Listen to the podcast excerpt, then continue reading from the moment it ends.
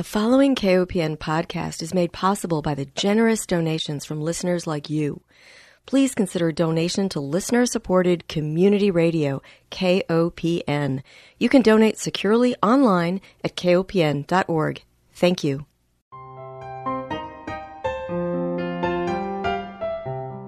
Hi, welcome to Food Sleuth Radio, where we help you think beyond your plate. I'm Melinda Hemmelgarn, a registered dietitian and investigative nutritionist on a mission to connect the dots between food, health, and agriculture and find food truth. And today I am delighted to welcome my guest, Dr. Susan Clayton. She is the Whitmore Williams Professor of Psychology at the College of Wooster, That is in Wooster, Ohio. And she was a lead author on the chapter on health well being, and the changing structure of communities in the sixth assessment report from the Intergovernmental Panel on Climate Change, published in February of 2023. And of course, that is a United Nations panel. The IPCC describes the perils of climate change and the negative impacts felt around the world. And Dr. Clayton is a social psychologist, and one of her areas of research is how people are affected by the natural environment, and she studies how we can be psychologically resilient in the face of climate change. Dr. Clayton has edited or authored six books, including Psychology and Climate Change, Human Perceptions, Impacts, and Responses. She also helped develop the Climate Change Anxiety Scale, which has been used around the world to study emotional responses to climate change. I heard Dr. Clayton speak at the Association of Healthcare Journalists annual meeting in St. Louis in March of 2023, and I knew I wanted her to be my guest. So welcome, Dr. Clayton. Thanks, Melinda. I'm happy to be with you today.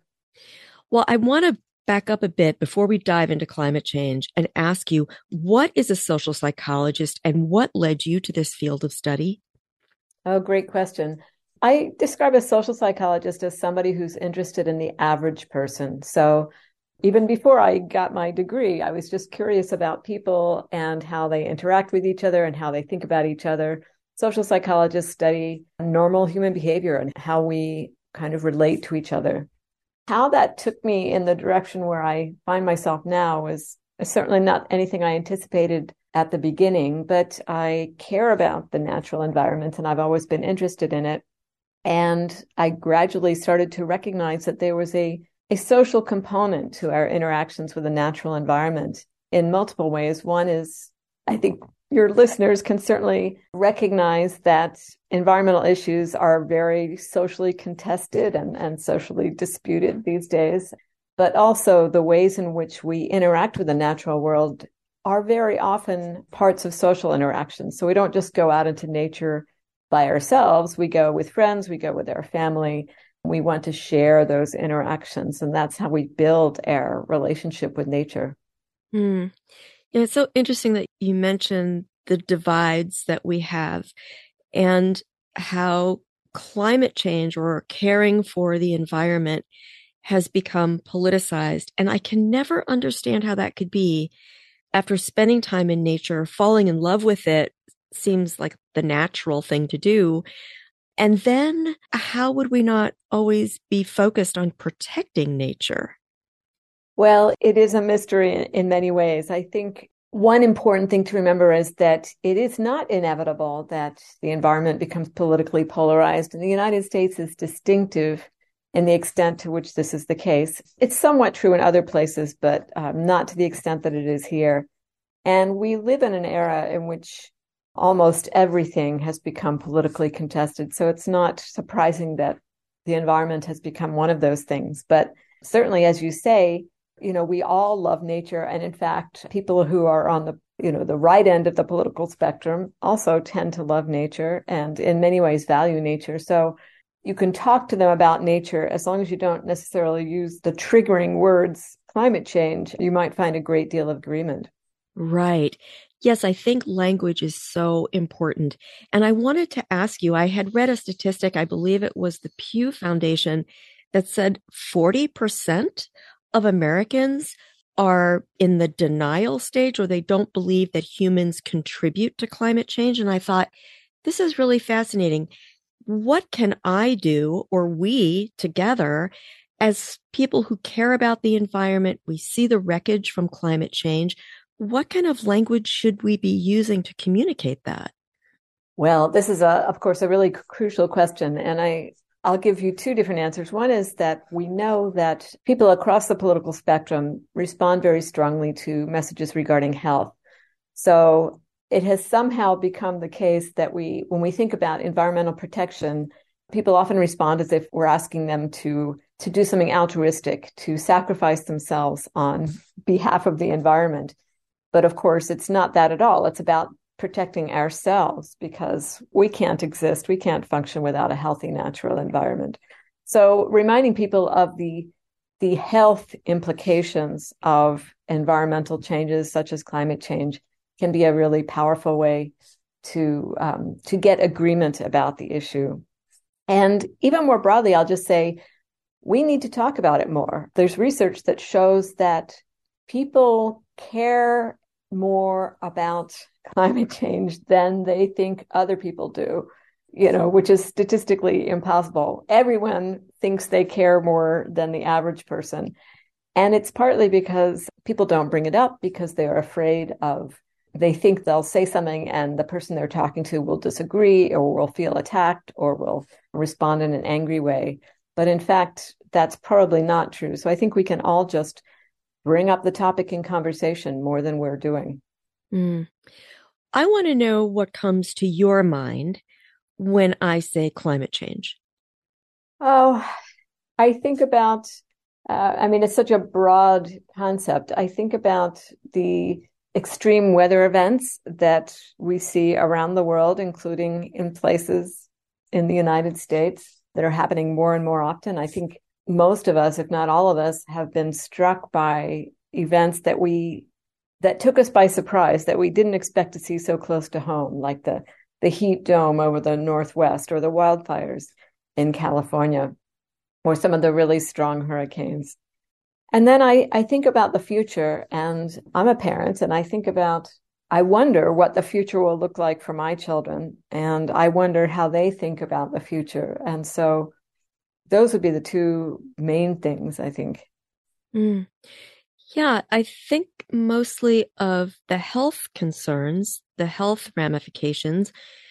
And then I also think about what it must be like for someone trying to escape, say, a neighborhood of blazing homes and I would like to thank my mother, actually, who is no longer with us, but she taught me, even as a little girl, to try to put myself in another person's shoes.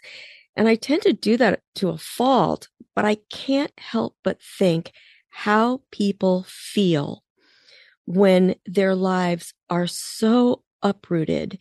The family recently, I think it was in Kentucky, that lost a number of children to a flooding condition. I can't imagine the devastation and the loss. And as a psychologist, you must delve into these feelings that people have, you know, increased eco anxiety or eco grief. How do we navigate these feelings? Well, that's a very personal question. I mean, I don't mean that you're uh, asking me something that's too personal, but I mean, it's something that the answer has to be personal to each individual. Some people, I think, and I think your question was kind of getting at this. Some people are not feeling enough emotion. So, in a way, we need to help them to have a stronger emotional reaction to some of these stories. But of course, many of us are feeling these very strong negative emotions. And there are ways to to cope with negative emotions. One is to try and be aware of them and to recognize when it's becoming overwhelming and try and, and take a break for yourself, whether that means taking a pause from looking at the news or um, engaging in some mindful breathing or going out and taking a walk, all of those things are, are very useful strategies. Um, so we want to feel the emotions, but we also need to make sure that we don't become overwhelmed or, or, or paralyzed with this sense of anxiety or grief. Mm.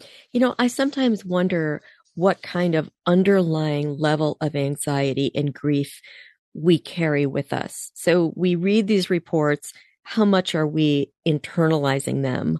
Or we witness or live through a horrific climate event. How much does that impact our ability to feel deep joy and happiness going forward?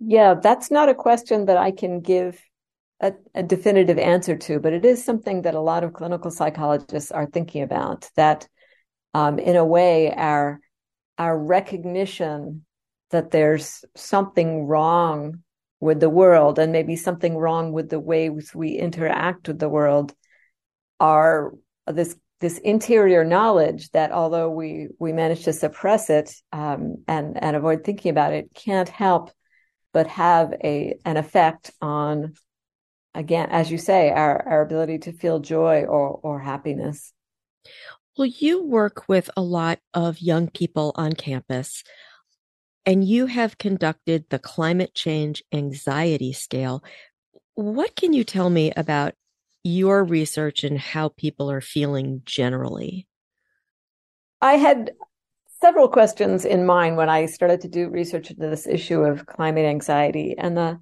the first is, you know, how many people are really feeling this? Because it was in the news a lot. This is about um, three or four years ago when I was, really started to look into it. But, you know, was it a real thing? How common was it? And then the second question I had was, is it something that's actually affect, affecting mental health? And to answer that, you need to say, well, well, how do we know if it affects, or how can we decide? How do we determine if it affects mental health? Um, generally, the rule of thumb tends to be if something interferes with your ability to function and live a kind of full life. So, if your anxiety about climate is um, making it difficult for you to work, or making it so that you can't enjoy yourself with your friends, or interfering with your ability to sleep, or making you cry a lot, um, then it starts to become something that I would consider a threat to mental health. Um, so the research showed me, and uh, as as you noted earlier, people are continuing to use the scale, so we have more and more evidence. Um, I I'm not surprised to say that not far from the majority of the people feel this, but a solid minority of people do report feeling a level of anxiety about climate change that is, um, I think, ha- does have the potential to affect their mental health. And I would say somewhere between 15 and 20% is probably um, the best guess. We can't give really any more precise figures than that. Mm-hmm. So we know a lot of people are worried um, from from national surveys. Um, a majority of people tend to express concern and worry about climate change, but um, the substantial minority are feeling anxious at a level where it's beginning to have an effect on them. Mm. Well, I'm curious to know about the most vulnerable populations. You know, who do we need to be focusing our energy on? And there was discussion in St. Louis at the Association of Healthcare Journalists meeting about the vulnerability of children and the vulnerability of the disabled.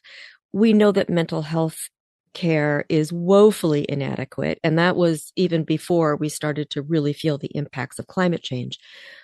But when there are children at stake and we hear about the adverse events that they might experience as children and how they can imp- and how those events can impact their adult lives, do you have any strategies for helping those most vulnerable children navigate these questionable times? That's a great question, and that's certainly something I'm I'm looking into, particularly in regards to um, maybe uh, what can be offered through the education system, because that is a way that we can reach most children. Um, and I think what children need is um, is accurate information, and they need support. Um, those are sort of the most basic things. Uh, I think part of what's going on in our in our climate where we don't really talk about climate change is of course the children are hearing about it. They can't help it. You know it's it's on the news it's on social media. Um, you know they'll see pictures they'll their friends may talk to them about it. So what they need is somebody to to essentially affirm to them yes this is happening. Here's the correct story. Here's what we know. Whereas if people don't talk about it, the children just get kind of more confused and uncertain. And then their feelings need to be um, kind of supported. Yes, it is worrying. Yes, you're not wrong to worry about this. But if the children have a sense that the adults in their life are paying attention and maybe are going to do something about it, that will be more reassuring to them. That's good advice. Okay, we are halfway through, so let me take one break and remind our listeners that if you are just joining us, you are tuned into Food Sleuth Radio. We are speaking with Dr. Susan Clayton. She is a social psychologist. She is based at the College of Wooster in Wooster, Ohio. She was the lead author of the chapter on health, well being, and the changing structure of communities in the sixth assessment report from the Intergovernmental Panel on Climate Change. And I will provide a link to that report, as well as another website which you recommended, Dr. Clayton, which is Eco America. And that's www.ecoamerica.org. So we can stay informed and find solutions. So there was a recent article in the New York Times which said, frighteningly so, the headline was, The world has less than a decade to stop catastrophic warming, UN panel says. And I have been paying attention to climate change, but there was something about this particular headline that really screamed urgency. And we see governments not really taking as much action as they should. So that leaves me, at least, with climate anxiety. What do you tell people who understand the urgency of the problem and they want to do something, but they don't know really where to start? Well, I think we can all do something. I mean, this is the most important message. We can all do something. And what we choose to do, I think, can depend on our individual circumstances, but also our individual preferences. So, one of the most effective things to do is to essentially get involved with social activism or political activism. So, talk to your elected officials, try to meet with them, um, maybe write to corporate executives asking them to change their policies. Because what individuals can do that will matter most is to change the the practices of larger groups. But not everybody is comfortable doing that, and that's fine too. We can all make changes in our individual lives. We can, as I mentioned earlier, just talking to other people can be really effective because we need to increase awareness. If I was going to recommend some specific behaviors, I would say focus on reducing your use of fossil fuels. And probably the two best ways to do that would be to um, drive less if you can, take, you know, public transportation or walk or ride your bike. If you're making big purchases like a new car or new appliances, make sure you get ones that are energy efficient. And then a lot of people don't recognize that they're, well, this is something that you may have talked about earlier, that they're eating habits there. The food they buy and the food they eat and what they do with it has a big climate impact. So we can make changes there that can be really significant. Yeah, I think it's very important to feel empowered. I thought it was interesting that there are some groups of people that, of course, deny that climate change is happening, but there are also people who have a religious way of thinking where they believe that God is in charge and we can't make a difference. So, how do we navigate knowing that we can collectively make a difference and that individuals joining together with larger groups can have a greater impact? But what if you are immersed in a community that is driving home a message that it's God's will, it doesn't matter what we do, and then they just continue living irresponsibly when it comes to the climate? Yeah, that's a great point about messaging. It will probably depend on the particular community, but I think one strategy is to, I think for a lot of people who have strong religious beliefs, they have a sense that there is a moral value to the natural environment and to the way we treat the natural environment. So even if you believe that because God is in charge, nothing humans do can permanently impair the environment, most people tend to respond to the idea of stewardship. You know, if you're a Christian, there's a, a message about stewardship and taking care of the natural resources that God has provided. Other religions also have a similar message. So, getting at that idea that, okay, maybe our behavior won't matter in terms of the concrete impact, but there are still better ways of acting, more moral, more ethical ways of acting with nature. Hmm. Now, you mentioned the value of visiting zoos in one of the presentations that you gave. And I thought that was interesting. I haven't been to a zoo in a long time since my children were young. What happens with people when they visit zoos? Well, there's a lot that could be said about zoos, and we don't want to necessarily engage with all of that complexity. But I will say that most people who go to zoos are going to them because they value nature in some way. And zoos have that opportunity to demonstrate the natural world to people in a way that can increase their value of it. And also to present a message of environmental conservation. And, and zoos, accredited zoos, very much consider themselves to be conservation organizations. So if you haven't been to a zoo recently, you might not have seen this, but for decades, they've been emphasizing risks to species and the need to protect species, the need uh, for conservation. Increasingly, they're emphasizing other environmental threats or more general environmental threats, such as climate change. So they're a great place to reach out to an audience that is already kind of predisposed to like nature and maybe activate that care for nature a little bit more and tell them why it's important. You know, I think it's interesting. There are some states that are more impacted by climate change or in different ways. So in California, we see more droughts and fires, although we certainly have had a sudden deluge in California. In Florida, for example, though, I find it interesting that the water levels, say in Miami, there are tides that are coming up. There's water coming up in the street. And yet politically, there was this move not to talk about climate change. And I, I think as a psychologist, you might have some tips for us on how to navigate these really tricky situations where, say, someone is in a work environment and they're told they can't talk about climate change, even though climate events are happening all around them. Do you have any thoughts on how this gets back to the language and messaging question? Do you have any thoughts on how to navigate those very difficult environments? Yes, and it's just it's so it's so ridiculous at some level that states that are already seeing terrible effects of climate change may also be states in which it's hard to talk about.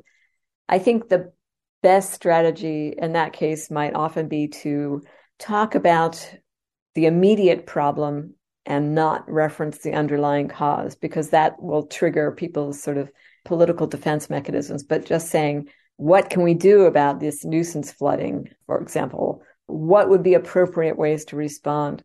I think what we have to remember is that people and this is this is my psychological message or my message as a psychologist.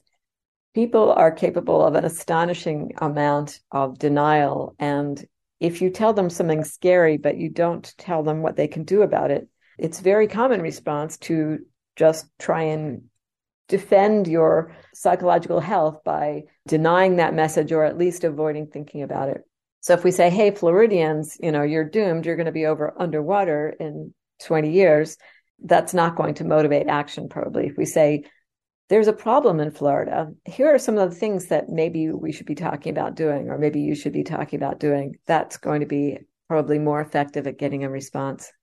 And then there are people who are truly victimized and powerless.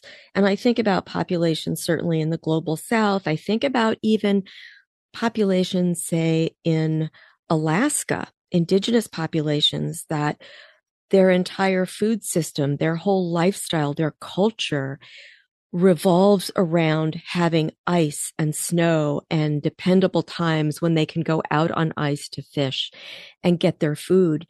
How do we help people empathize with those whose entire lifestyle and culture is at risk?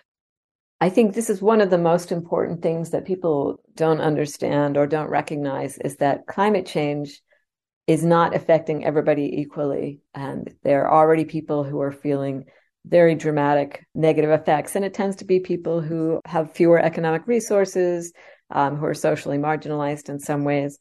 I wish we all felt more empathy for each other. But I don't want to blame people too much. We, you know, there's, we all have a lot going on. We have a lot of things that claim our attention. So we might just not be paying attention to the experiences of a group that we don't know much about.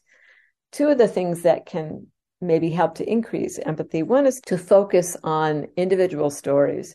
So I'm sure everybody can remember one story. Maybe it was the soccer team trapped in the cave, or right. farther back, baby Jessica falling down the well. When you hear about a very dramatic individual incident, it grabs your attention and it really elicits those emotions. So, hearing more about the individual stories of people who are experiencing these problems, but also recognizing what we have in common. So, points of shared experience. And one thing that, um, again, people may not know the first climate refugees in the United States were actually in the a community in the Gulf of Mexico, where they also, this was in Louisiana, experience a lot of coastal erosion, just losing land at almost, uh, you, you, can almost watch it go.